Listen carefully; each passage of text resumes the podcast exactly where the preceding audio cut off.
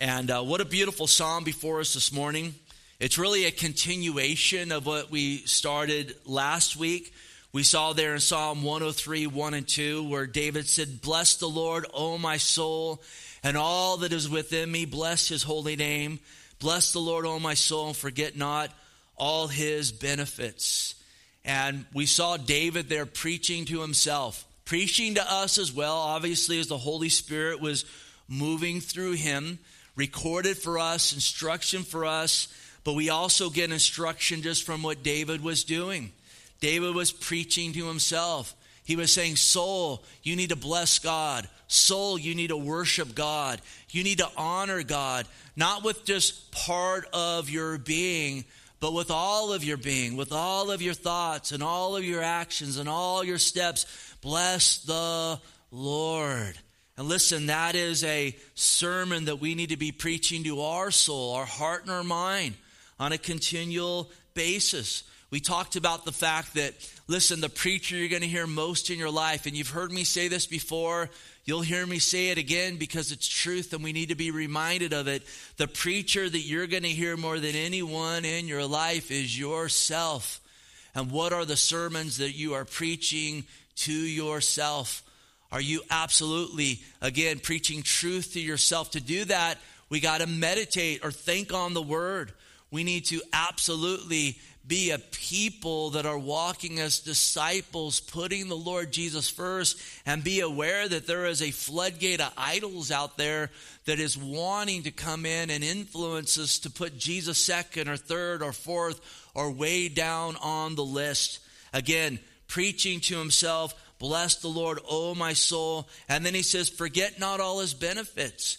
And we saw there in Psalm 103, David listing so many reasons to bless the Lord. Few of them including he forgives our iniquities, he heals our diseases, he redeems our lives from destruction, and he crowns us with loving kindness and tender mercies. Those are good reasons to bless the Lord, oh our soul. He even talks about how he separates our sin as far as the east is from the west. Boy, isn't that reason to bless the Lord with all of your soul? even with all this going on, maybe in the midst of trials or tribulations, to know I'm forgiven. I'm washed by grace through faith in the Lord Jesus Christ. My time here is short. God's going to work all things for good for those that love Him and are called according to His purposes. And I know where I am going forever, freed up from a world that is marred by sin to a new heaven and new earth with my God forever and ever and ever. Bless the Lord, oh my soul. Are you getting encouraged already? I hope you are. Are you getting, you know, reminded of God's goodness so far? I hope that you are. And absolutely, David, as he moves here into Psalm 104, continues again on this theme. Notice there, verse 1 Bless the Lord, O my soul. O Lord my God, you are very great. You are clothed with honor and with majesty. And it's interesting in this chapter, David moves to really begin to list many glorious works of the Lord. Many things that God does in creation. He talks about ministering angels. He even talks about the great flood and the awesome power of God. And again, the earth being covered with water. He talks about God's great power and eternal glory, the Lord being clothed with light, and so much more. And really, I'm hoping as we go through this that our hearts are stirred to bless the Lord Oh, my soul, that we get these truths before us, that we would leave here with these truths in our hearts, that we would remember that, look at when I'm getting tempted not to bless the Lord, or if I'm drifting, whatever, I want to get back to who my God is. I will remember that, again, all that he does and all that he's doing, that my focus will be upon him. Because I'll tell you, when that's the case, there's a joy that's in our heart. There's a well that springs up.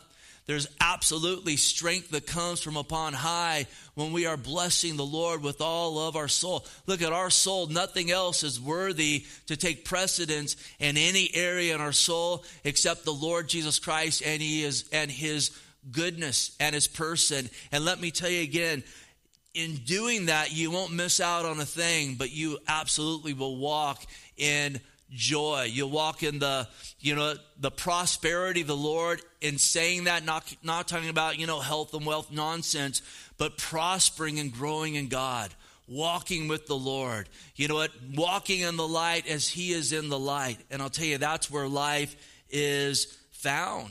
So again, notice how he starts this. Again, bless the Lord, oh my soul, that continuation.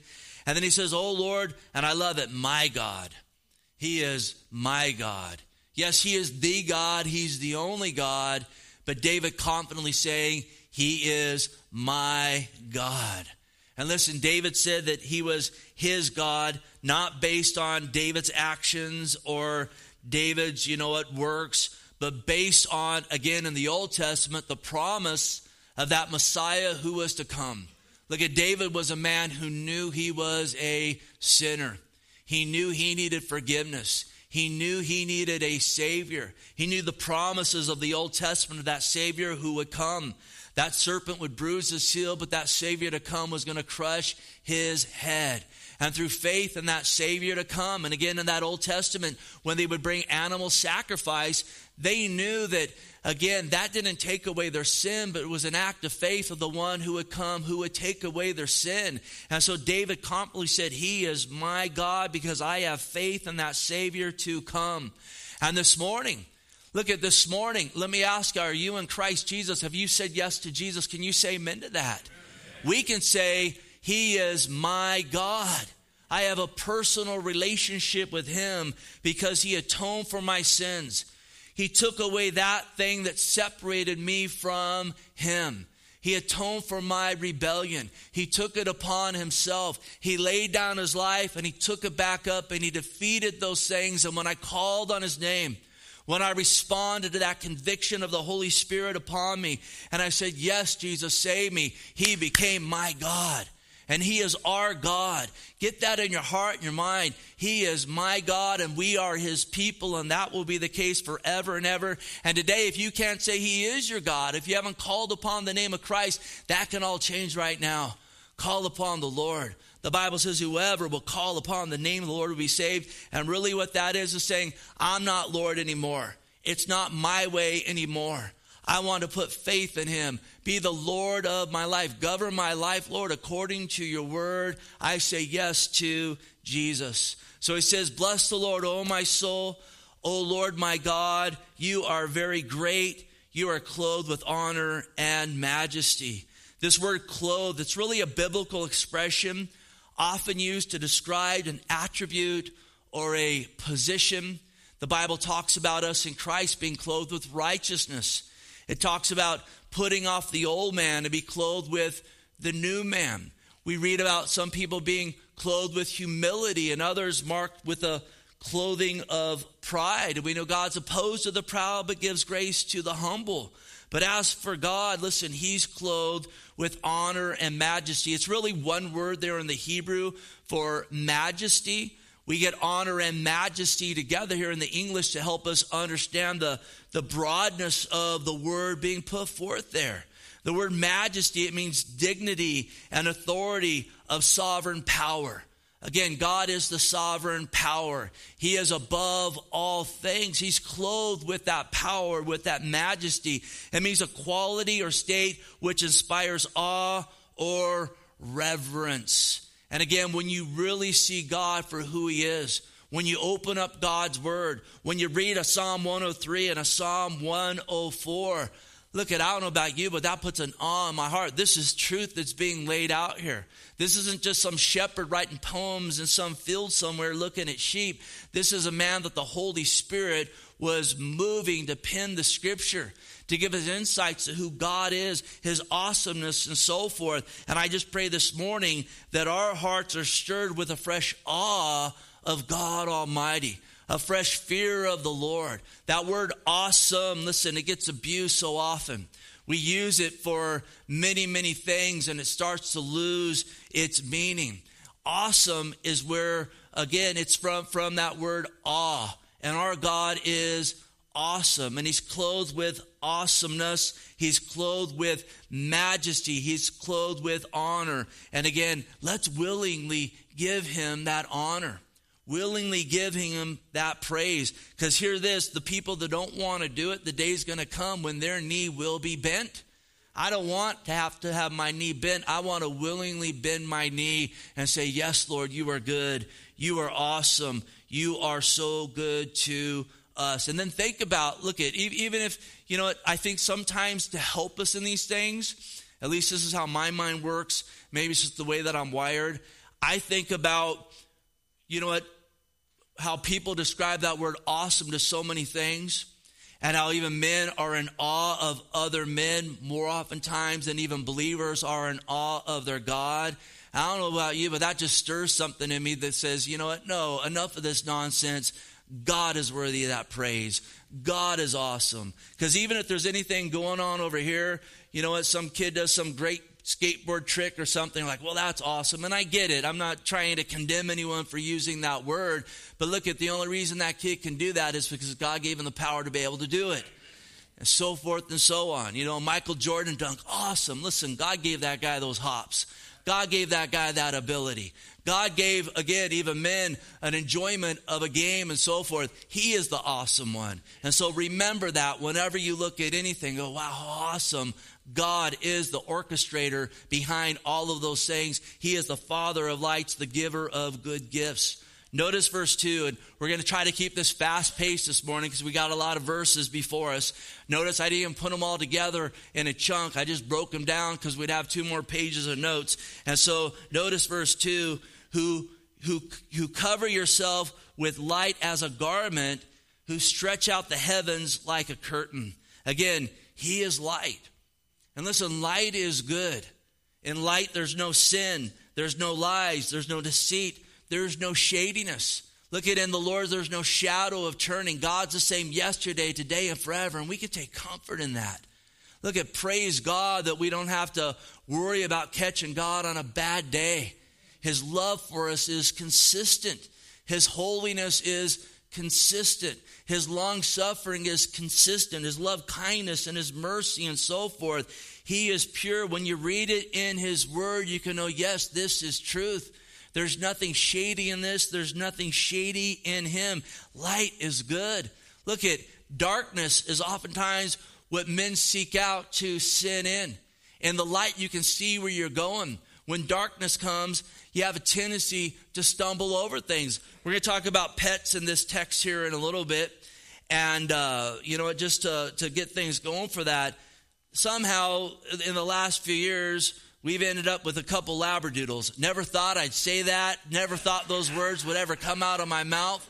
And then on top of that, I was a pit bull man most of my life. Now we're at Labradoodles those labradoodles somehow finagled their way into our bedroom, sleeping on the floor, and they got that color that's the same as half the rugs in the house. And sometimes at night, I have to get up and go about, take care of business and whatnot. And I now I have to go like this. I have to sweep the floor because I can't see. I don't want to step on one of those little dogs there and whatnot. In the light, I can see them. In the light, we can see where we're going. Look at, let's walk in the light. 1 John 1 5, this is the message which we have heard from him and declare to you that God is light, and in him, notice, is no darkness at all. Isn't that good? No shadiness at all, no wickedness at all. On day one, we know he said, Let there be light, and there was light. On day four, he put the sun and moon in place as a source of the light, but he put the light in before that. And praise God, He invites us to walk in the light. Are you walking in the light? Listen, listen to 1 John 1 6 and 7. If we say we have fellowship with Him and walk in darkness, we lie and do not practice the truth. But if we walk in the light as He is in the light, we have fellowship with one another, and the blood of Jesus Christ, His Son, cleanses us from all sin. Let's not say I have, you know, I have a relationship with God, but my life's all about darkness pursuing things of darkness. You're lying to yourself. You're lying to God. That's I got grace so I can go walk in darkness. Look at, don't lie to God and say you walk in the light. We've been saved by the light, the Lord Jesus Christ, so now we can walk in the light. So we can fellowship with the Lord. And listen, this is beautiful. If that just meant I have to have this perfectness, you know, in me practically to be able to do that, I'm in trouble. But walking in the light means I can come before the Lord and say, God, I'm bringing my struggles to you and I want to bring them to the light. And God, I'm bringing my worries before you. I want to bring them into the light. And Lord God, you know you delivered me out of 20 years of that bondage. And I know positionally I'm free and I'm a new creation in Christ. Old things have passed away. And now, Lord, I'm trying to get out of this. I'm trying to practically get through it. And so I'm bringing the struggle to you and I'm walking in the light and I want to get in your word and I want to be truthful before you. And Lord, I want you, if I, if I want to bless the Lord with all my soul, I got to say, Lord, I know you already see all my soul. Lord, come and minister to all my soul. I bring it all before you. That's what walking in the light is a true relationship with the Lord, an honesty with God. Even if it's a place where I do have this sin and it's darkness, and Lord, there's part of me not wanting to let it go, we'll bring that to the Lord and bring that to the light and say, God, begin to change my heart. Begin to put a hatred in me for the things that you hate and a love for the things that you love in my heart. Also, it says here, again, notice here, where's that at? I'm lose my place. You stretch out the heavens like a curtain. Think about the awesomeness of God. Think about creation. Um, you know, we, there, there's a big curtain in the back there. The other one got ripped down because we're moving stuff. That one will come down soon. But that curtain comes out and it covers half the back of the sanctuary there. And all you got to do is undo the thing and pull it out there. Think about God. He created the heavens. It just it, easier than that, though, just stretching out his hand and all the heavens, the beauty that we see that just goes beyond man's comprehension. He just stretched it out like a curtain, nothing for him. That's an awesome, awesome God. And yet, how many times do people go out and say, Boy, look at those awesome stars? You know what? A 14 billion years ago, it all exploded and it was all there. Nonsense. Look how awesome it is. Look at how awesome the guy is that made that telescope so we could see that, how awesome. Dude, God just stretched that out like a curtain. That's how awesome our God is clothed with majesty indeed and honor. Verse 3 He lays the beams of the upper chambers and the waters, who makes the clouds his chariot, who walks on the wings of the wind, who makes his angels spirits, his ministers a flame of fire. I mean, look at the picture being painted here. It's, it's really a, the picture of God not just creating everything, not just stretching out the heavens and then getting bored and then moving on to something else, but it's God engaging his creation. Again, the beams of the upper chambers with waters. Look at it pours out and then it gets stocked back up. Who again makes the clouds his chariot. I think this is maybe where we get the idea of floating around on clouds and glory. This sounds a little better though, boy. Check out that cloud. Check out my chariot over there, you know, rims and whatnot. Uh, and then he walks on the wings of the wind. Look at, I look at this and I see God engaged in creation. And beautifully, listen, even all the more, he wants to be engaged with us. Again, he laid down his life for us so we could have relationship with him. I love Psalm 40 verse 5. It says, "Your thoughts towards us cannot be recounted to you in order." That's how much he wants to engage with you. His thoughts towards you cannot even be counted. Later in the Psalms, it says his thoughts towards us outnumber the sands of the seas. So listen, he wants to engage with us. He engages with creation. He wants to engage with us. The question is, will we engage with him? And sadly, you look around the world today and you see so many that say, No, I'm not interested. I'm not interested in engaging. I want to be my own God. I want to do what's right in my own eyes. I want to suppress truth and right in unrighteousness, and I'll convince myself that you know what, my my grandmother was an ape, and we're the product of time plus slime, and you put enough to it, anything's possible. When the evidences of God are all around us, the evidence of the life and resurrection of Christ all around us, the conviction of the Holy Spirit upon all of us. Let's not be like the world. Let's engage the Lord. Amen. Let's walk with him. Let's abound. He, listen, he knocks continually. Open up that door and dine with them. And then also notice he sends his angels to minister, to carry out his will. We just finished the book of Revelation a few weeks ago, and it is amazing how many times you see angels carrying about the will of God there in the book of Revelation. All those judgments brought forth by angels. And then you can go the other side of angels strengthening God's people. I kind of marveled at this the other day. I was reading through the Gospel of Luke in my devotions, and there in Luke 22 43, and it's the Lord when he was he, he was he was heavy hearted about going to the cross there in the Garden of the Gethsemane. And he had asked Peter and James and John to pray for him, and they kept falling asleep. But it says there in verse 43 that an angel appeared to him from heaven and strengthened him. And I just stepped back and I thought, what's that look like? Again, it's a picture of the Lord's humanity. We know Jesus was 100% God, 100% man. And yet, in his humanity, this angel came and strengthened him. It says even after he was tempted in the wilderness, there in Matthew 4 11, the devil left him, and behold, angels came and ministered to him. And think about this this awesome God who we serve, he sends angels to minister to us, to strengthen us. And for the most part, we're oblivious to that practically. And I think we're better off being oblivious to it practically. But praise God, just the knowing that the Lord absolutely sends ministering angels. The Bible even says sometimes we entertain people not knowing that they are angels. That's pretty awesome. The key thing is never worship them. Go read the book of Revelation, the end of it. John falls down and worships that angel. He says, What are you doing? Worship God and get in the word, John. Worship God. I think we'll be very surprised when we stand before God on Judgment Day and we get the playback of our life and how many times we saw God sending his angels to intervene. I know my, uh, my daughter, two of my daughters and their friends, they were in Santa Maria this week and they got T-boned down there. Uh, you know, someone swerved, someone came over and hit them. Praise God, it wasn't their fault. No one was on their phones. They were all buckled up. Glory to God, glory to Jesus.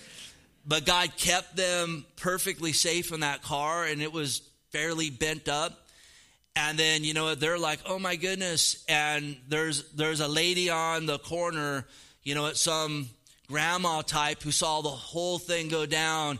And she just said girls calm down and ministered to them and shared it. And and and again i'm not saying she was an angel but it did make me think about those angels that come that intervene. And the bible says beware you might be entertaining strangers but it's really angels. Our god's awesome God can supply our need, and He does at every single turn.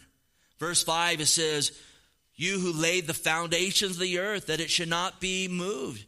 And so again, God spoke, and the foundations were laid in place. And they're not moved, they stand still despite man's sin. Look at the ground we stand on this morning, it's solid. Aren't you glad we don't walk around on an escalator? It's solid. It's a firm footing that we could absolutely live our lives here on this earth. We can go to and fro and such. I would say the question would be what are we doing and what are we about? What kind of paths are we treading here on this earth? Again, God gave the foundation, but how are we walking about on it? And then also, do we remember, and I think this is so huge for us, we only get so many steps here on this earth. Listen, God has a number of days appointed for each one of us. It's written down. It is what it is. He has a, a, the same, again, written down the number of steps. And so, again, as He laid the foundation of the earth, it's standing underneath us, it's firm. Let me ask you are you about His business or are we about aimless conduct just running amok. Look at the children of Israel who David, again, was king over. The Bible says this when they really had lost their way except for a remnant in Jeremiah 18 15, because my people have forgotten me.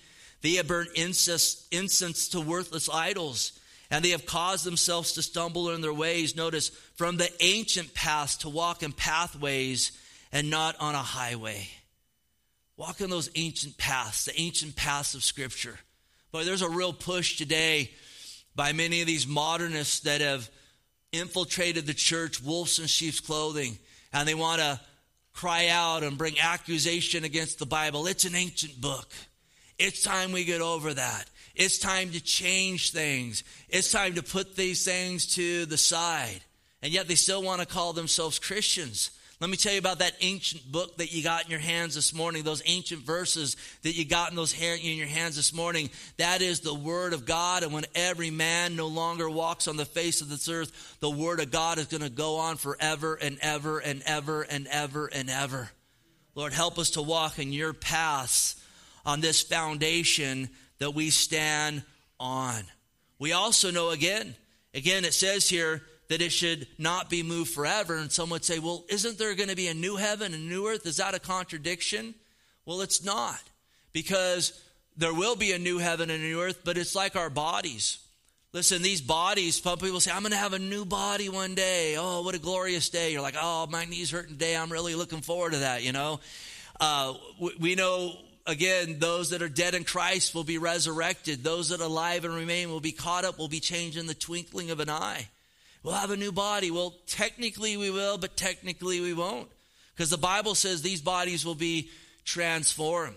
And so when you read in scripture about the earth standing forever, then you go to Revelation 21 and 1 Peter and these other places where it talks about a new heaven. It's not a contradiction.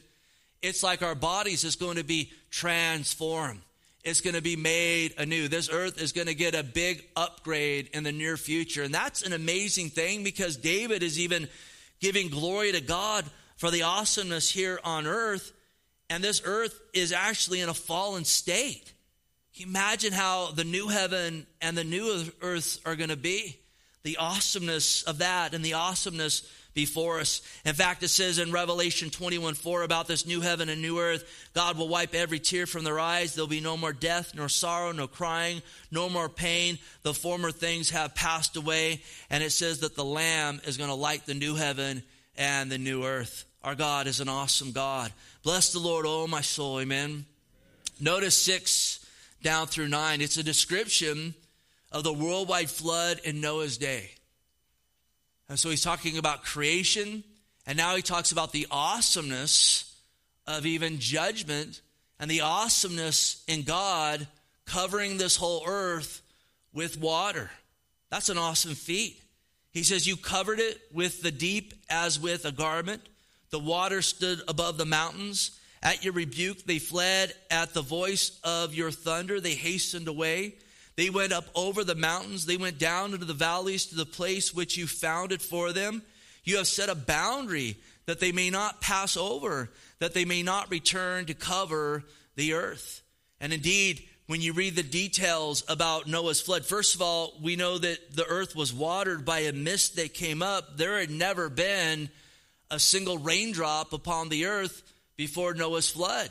It's all the more that people thought Noah was crazy when he said, I'm building this ark, a flood's coming, and I'm going to, uh, you know, if, if you want to get saved, you got to get in this ark. What are you talking about, Noah? It doesn't even rain, it comes out of the bottom. But he knew God gave him prophetic insight. And we know there was a firmament, firmament over the earth, and we know that that broke, that the, the water poured out. We also know the deeps of the earth broke up, and it came up as well. And absolutely, water covered the fullness of the earth. We know this was the product, again, of sin and God's judgment upon sin. Interesting, in Genesis 6 5, it says, The Lord saw that the wickedness of man was great in the earth. And this is so sad that every intent of the thoughts of his heart was only evil continually. That, that's, well, I don't want to get ahead of myself, but that's the day we're living in today. And that's why all the more we want to say, I want to put my mind on the Lord.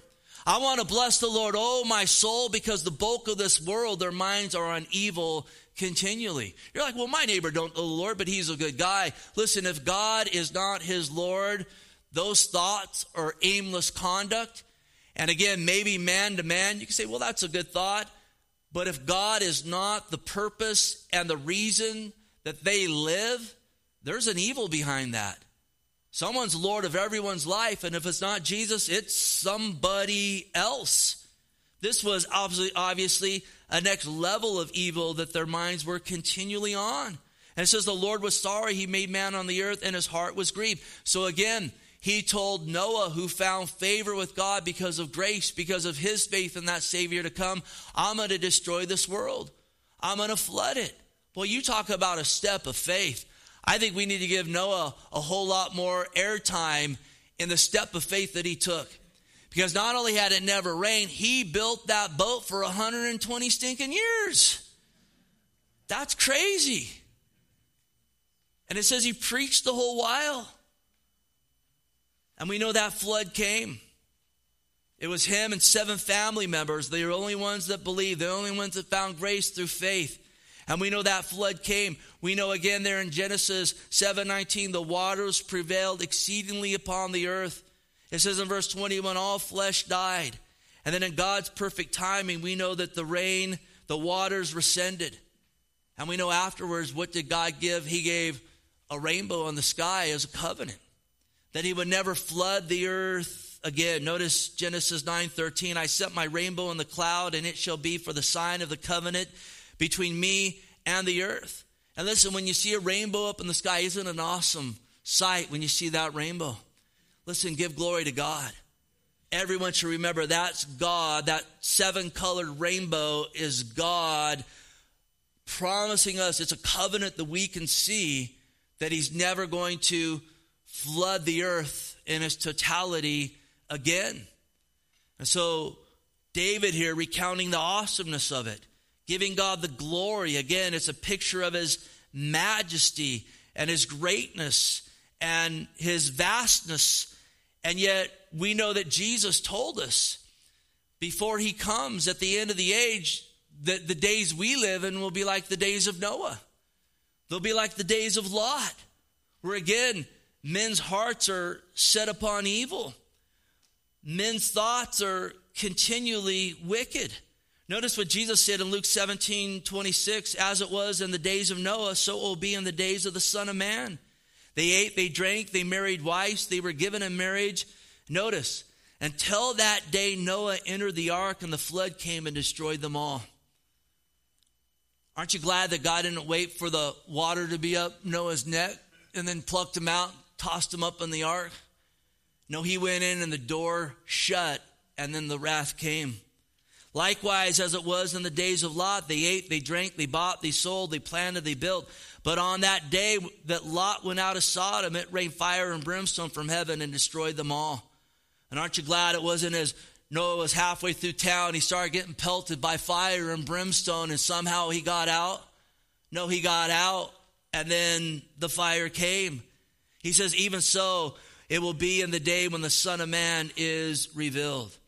And I'll tell you what, again, these days are so much like the days of Noah and Lot. I, I, I, I know you guys don't live under rocks. You know what I'm talking about when I even say that.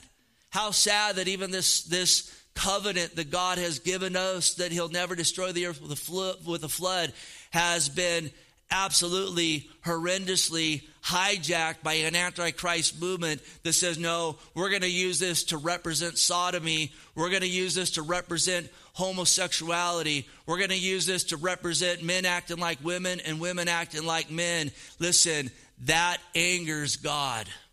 Hear this that is a sin to this day. And I know everyone tries to walk around eggshells around it. We know the church is trying to accommodate this stuff. I, I, don't know if I shared it on Sunday, but I shared it on Wednesday.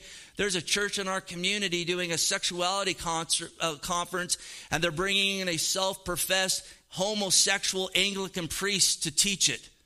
I got news for that guy. He says, I'm celibate. I got news for him. No one's born gay, and you better believe no one's born again gay.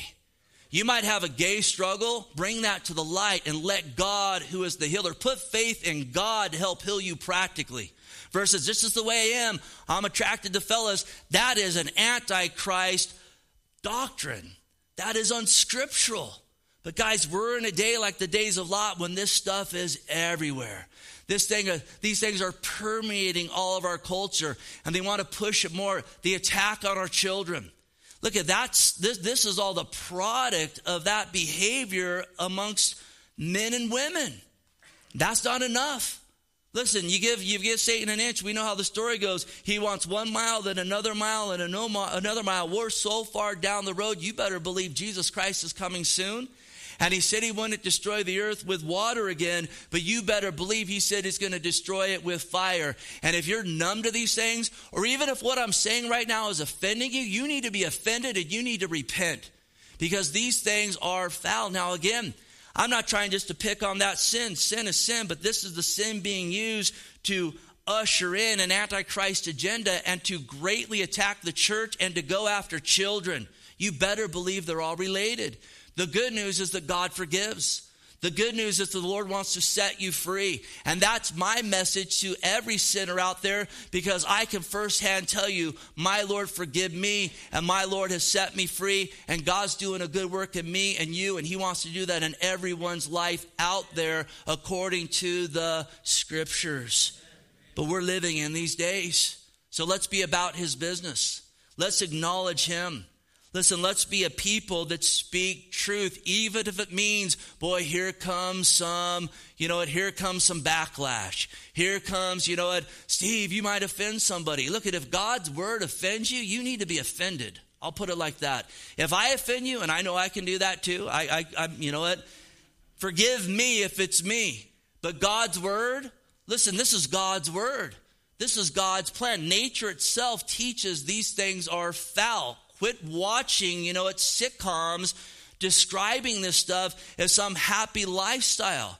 Go really talk to people embedded in this, and they'll tell you there's a misery, a destruction that comes to the soul, to the body, and the spirit of these individuals, and now they're pushing it on, their, on our children.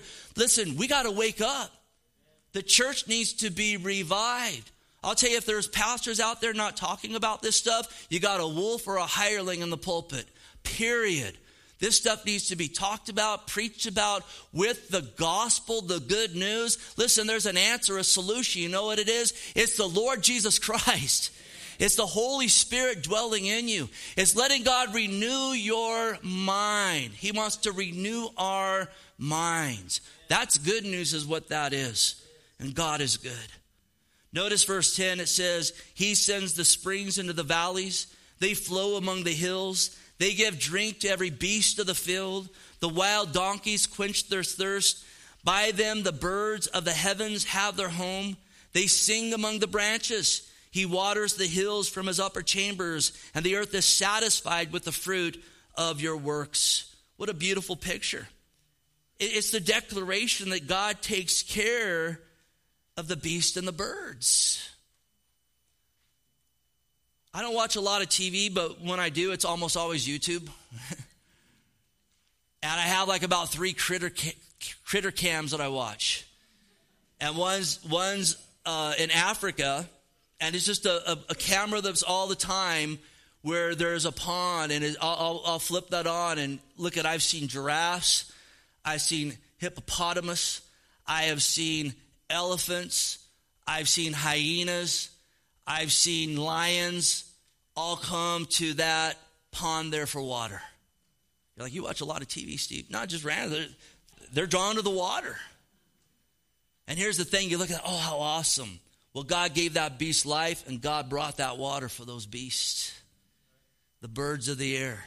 When you get up and you see that early bird pulling that worm there out of that grass, that's not by chance. That's God ordaining that worm for that bird on that day. Isn't that awesome? Look at that and know that's why God's awesome hand at play. And one thing I've noticed about all those beasts, whether it's those beasts on the cam or the bird in the hair or even the labradoodles in the house, I've never seen one of them with a worried look on their face. You even see the pond getting low, you're like, oh man, they need some rain there.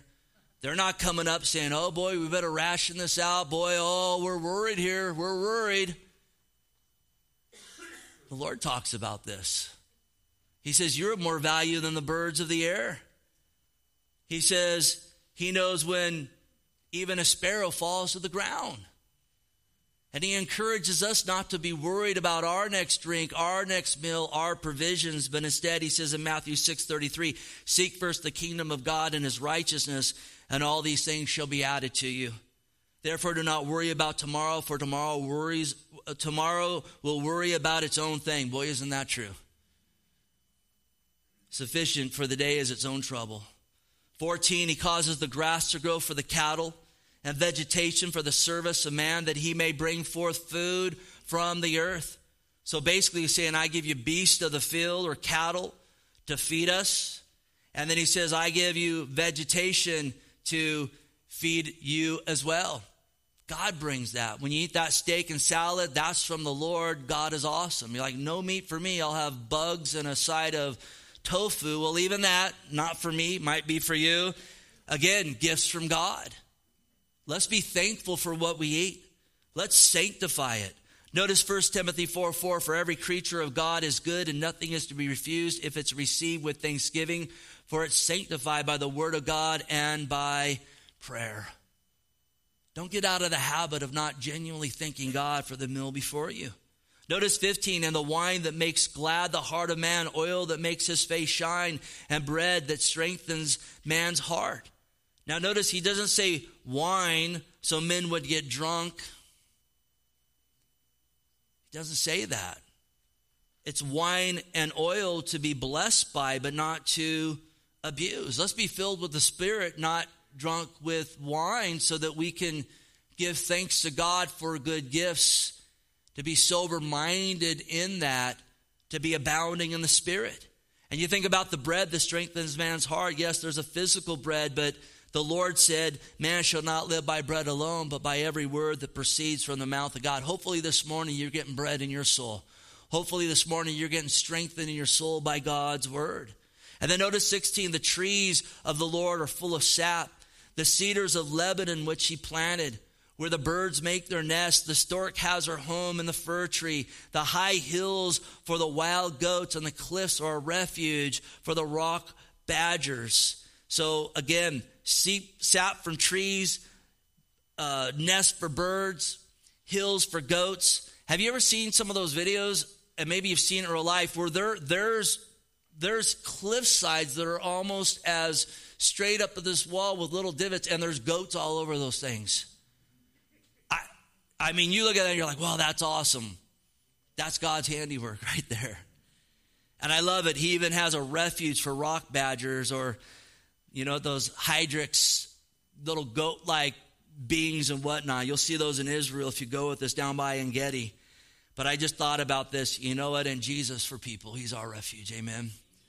Verse 19, He appointed the moon for seasons, the sun knows it's going down.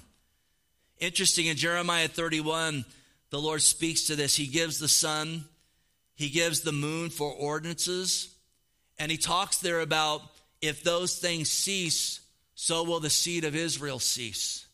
And you got to know when you see the sun that's programmed to come up every day and the moon that follows it every single night, that not only is a picture of the awesome hand of God, it's a reminder to us that God is faithful to his people and he's faithful to his promises. Because especially when that was written in the Old Testament, if nations if Israel ceased to be a nation, it would mean there'd be no savior because the savior came through the nation of Israel. And in our day, we know that the Lord will rule over all Israel who will be saved in the millennial reign of Christ. And so, again, that's a reminder of God's faithfulness to us. Verse 20, it says, You made the darkness and its night, in which all the beasts of the forest creep about. The young lions roar after their prey, and they seek their food from God. When the sun rises, they gather together and lie down in their dens. Man goes to work and his labor and to his labor until the evening. And again, you just see God's order in things. Again, I, I, I praise God that throughout the day, we'll just stick to Atascadero, I don't see possum and raccoons and skunks running about. Every once in a while, you see one. Generally, they're even in their dens, they're in their places. But boy, they come out at night, don't they? They're all over the place, scratching and crawling and stinking things up and whatnot. But as they go out, God provides for them. And then He gives day to men to go out and work, to go out and labor. And again, as we talked about darkness and light, oftentimes with men, again, bad things have a tendency to happen at dark. More crimes are committed in the dark. More sin is committed in the dark. And so I see God's even restraining hand in this. We'll bring the lions out at night so they go back to their wives where they should be during the day. You know, is it worth going out and getting devoured by a lion and whatnot? But he does give us the day to work, and let's again make sure we're about the work God's called us to. Jesus said, The night is coming when no one can work. And so now is the time to work. Now is the time to be about his business on this earth he's given us to walk on. Verse 24, O Lord, how manifold are your works. In wisdom you have made them all. The earth is full of your possessions. The great and wide sea in which are innumerable teeming things, living things, both small and great. There the ships sail about. There is that Leviathan which you have made to play there. These all wait for you. You give them their food in due season. What you give them, they gather in. You open your hand and they are filled with good. Isn't that beautiful? Again, in his wisdom, he made it all. And you see the wisdom of God and the workings of creation. I love it. The earth is full of your possessions. He owns the cattle on a thousand hills, which is Bible way of saying he owns it all. The gold and silver is his. God has no problem providing for his people no matter what economy is going on. So again, when individuals want to mock God, I want to mock fear mongers when they try to come against the people of God. My God is in control. I want to be a good steward of what he puts into my hands. And then how beautifully the sea creatures, men on boats, and I love it, innumerable teeming things. There's so much about the ocean that we don't even know about so many things underneath those waters. He talks about Leviathan, and Leviathan is talked a lot about in Scripture, this great sea serpent. And uh, you know what? Perhaps practically that serpent's no longer there, but I know some folks in Loch Ness that would say that's not the case. Look, there's a lot of mysteries out there. One thing interesting about Leviathan, and I won't get deep into it, go read chapter 41 of Job because Leviathan is this, this fiery sea serpent, and he's used as a comparison to Satan in the scripture. And interesting in Job 41, this is a side note, Job 41 34, it says about him, he beholds every high thing. And this is interesting to me. He is king over all the children of pride. I find that interesting in this day we're living in. And then in all of it, again, the creatures wait upon God and he takes care of them care of them. You got to need wait on God. Look to God. 29 and 30. And this is some scripture that some people, you know wrestle with and they're like, I don't want to hear this, but it's true. He says, You hide your face, they are troubled. You take away their breath, they die and return to the dust. You send forth your spirit, and they are created, and you renew the face of the earth. Look, this is a biblical truth, and I, I, I don't I don't ever want to twist scripture you know, to appease a certain audience that says, well, we don't want to hear that. This is a, this is a, a, a scripture, and Ecclesiastes speaks of this. Listen, animals are not created in the image and likeness of God. And that's actually a message that needs to get out there far and broad today because there's a lot of people, they love animals more than people. They're more about saving whales in the ocean and they could care less about babies. Can you imagine if there was a proposition that says, you know what? We're, we want to make a proposition that until a puppy's weaned, you can go out and you can kill it. You can, you can take all of them and put them in a bag and bury them in your backyard, and nothing will happen to you. I'll tell you, boy, people would be in an uproar, would they not? oh, you know, you'd have those. And again, I again, I, I yeah, that's horrible. But Proposition 1 says you can kill your baby for a week after it's born, and boy, if anyone even investigates it, we're going to lock them up. Animals are not created in the image and likeness of God. They're a blessing, are they not? I already gave a shout out to two Labradoodles. God. Am I going soft? What's going on up here? But Shannon's the one that says, You made them crazy because they've chased the ball and wrestled all day and everyone. Anyhow, listen, when animals die, they cease to exist. Their spirit goes back to the earth. Some people don't want to hear that. When man dies, his body goes to the earth, his spirit goes to the Lord where it's judged. And then you're going to the Lord's presence or you're going to hell to wait a resurrection either unto glory or unto eternal torment. The Bible makes it clear. Well, I don't want to go to heaven if my dog's not going to be there. Listen, when you're in heaven, you're going to have one desire to worship God, and it's going to be perfectly fulfilled for all of eternity. Your dog's a blessing. Your pets are a blessing. Thank God for them. A wicked man's cruel to his animals. But beasts aren't people. And let me ask you this Are you more sorrowful about the biblical fact that your pet won't be in heaven or the fact that hell is full of people right now? And there's a wide road and a gate, and many are upon it on their way to hell. Because again, our culture has, has our culture has twisted our thinking so much where people value animals above people. And that's problematic. Jesus died on the cross to save people created in the image and likeness of God. Again, pets are a blessing. Thank God for them. I'm an animal lover. I'm always the one that when the cat comes around, I'm the guy that ends up feeding or whatever else my little girls they got guinea pigs and then they kind of started becoming little teenagers and guess who took care of those guinea pigs it was pastor steve you know it oh he's hungry i'll go get him some lettuce and whatnot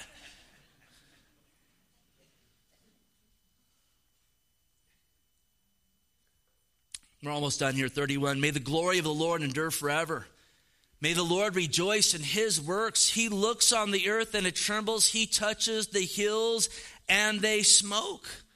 He's eternal. His glory endures. Listen, he rejoices in his works. Let's rejoice with the Lord in his works. Amen. He just looks and stuff happens.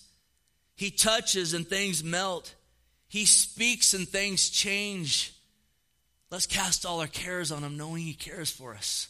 Let's remember his arm is not shortened, that he can't minister to us. David says in 33, I will sing to the Lord as long as I live. Can we say amen to that? I will sing praise to my God while I have my being. So, in other words, all these things said, his benefits, his awesomeness, and so forth. How am I going to respond? I'm going to sing to the Lord. Let's not waste days not singing to the Lord. Let's not let lies rob us of walking in our purpose to give glory to God. If you've drifted away because of bitterness or selfishness or just the stinking lies of this world, let's get corrected today. Let's get back to the business of giving glory to God. His ways are so much better. And you know, maybe you're like, well, I came here today and yeah, I've been, and I'm, you know, what do I do? I've just been so far out here and whatnot. The Bible says, draw near to God, He'll draw near to you. His arms are open. Bend knee to him, he'll meet you where you are at. Verse 34 May the meditation, may my meditation be sweet to him. I will be glad in the Lord. He ain't talking about yoga positions here and emptying his mind. He's talking about thinking on God's word. That the things I think about be sweet to the Lord. God knows all our thoughts. That's a frightening thought in itself. He knows what's going on in our minds. Are our meditations glorifying to God? Are they sweet to God? Or are we just thinking like the world? Again, remember in Noah's days, man's thoughts were continually set upon evil. And when I see the gross evil going on in the world, look at, I'll bring it up again, and I don't mean to be redundant, but I'm going to address the issues of the day. When I see a drag queen story hour and little children being subjected to this rank Satanism, when I hear about churches embracing that, when I hear about, again, our kids under the assault of liars telling little girls they can be boys and little boys to be girls, guys, we got to wake up to this. Don't let your don't let your heart begin to grow cold and say this is normal. This is vast wickedness. And if you're supporting this stuff in any way or turning a blind eye, you know what? The Lord rebuke you. You need to repent from that. If God's church doesn't stand up, who's going to? Well, I might not be like. They might counsel me. Well, listen, God owns the cattle on a thousand hills. He'll take care of you. He'll go before you.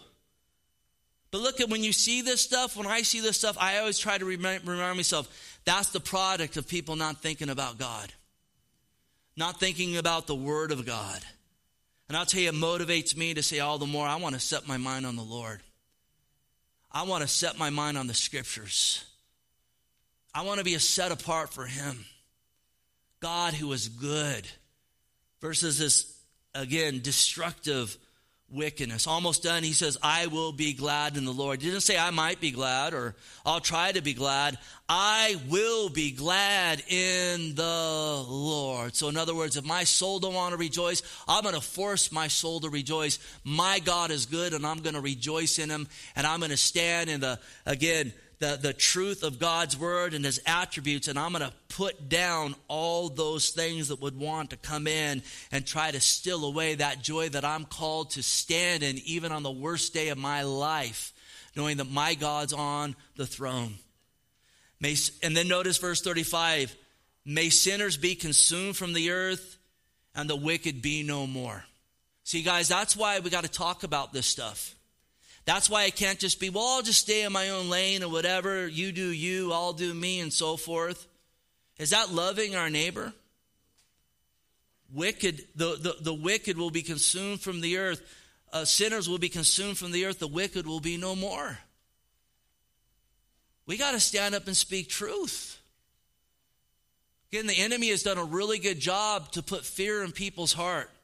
I'll get counseled. I'll offend somebody, so on and so forth. Listen, we're offending God when we don't speak the truth, when we don't intervene and stand in the gap for children, even in this, you know, at this community that we're in right here. This stuff isn't just off somewhere in San Francisco and New York and whatnot. This is going on right here. And so he stops, or he ends this with again how he started Bless the Lord, oh my soul, praise the Lord. I'm going to worship God. I'm going to give glory to God. And again, the Lord who made the way that we don't have to perish and sending his son. Let's stand up and we'll close in prayer here.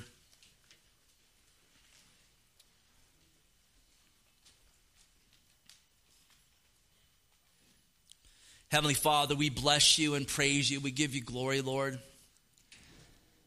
Oh, Lord God, I pray we'd be found a people abounding in you, standing in truth, Lord.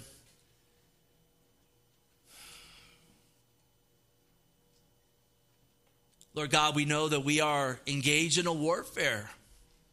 And that can get wearisome. That can get tiring. That can be difficult. Let us remember the answer isn't to bury our head in the sand and run away. Let us remember, God, you've given us armor to move forward. And I pray, God, that we would absolutely be found, God, giving you praise and glory at every single turn. Lord, our high charge to give glory to God. Lord, I pray that we won't be short sighted and, God, your, Lord, many provisions and the benefits we have in you and just the awesomeness, God, of you sustaining everything. Lord, I pray we won't be short sighted when it comes to eternity and judgment and the fact that if men don't call upon Christ, you made it very clear they'll spend eternity in a hell. Thank you for the good news. Thank you for what you've done. Lord, I hope and pray we all know you here today. But listen, if you're here today, if you haven't called upon Jesus, today's the day of salvation. It's time to repent. It's time to call upon the Lord. It's time to ask for forgiveness and turn to Him to be your Savior, to be your God, to be your King. And the Bible says, whoever will call upon the name of the Lord will be saved. Lord, I would hope any in that place, God, are responding to you even now. Strengthen us, God. Help us, Lord. Lord, bless the food we're going to eat out there again to our bodies. And let us finish right now lifting our voice to the Lord who is worthy to be praised. Let's worship him.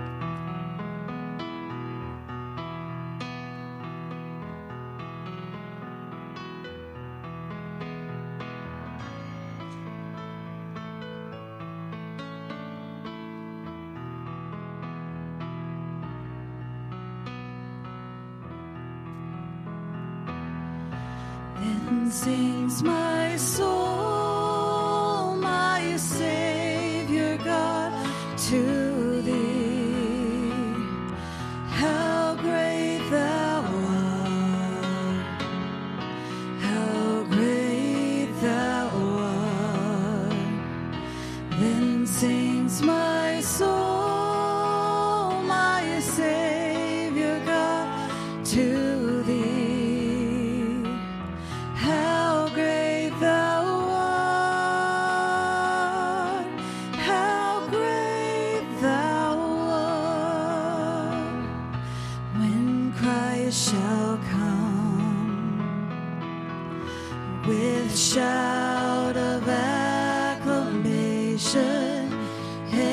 take me home. What joy shall fill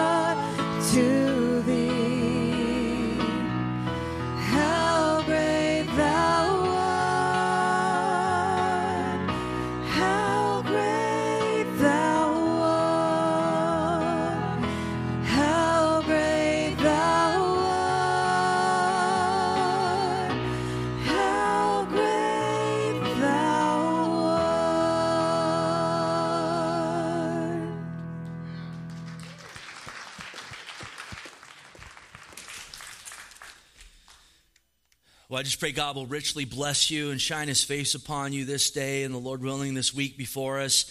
Look at the food out there has been prayed over and blessed. Go enjoy that and encourage others. And uh, again, God bless you all.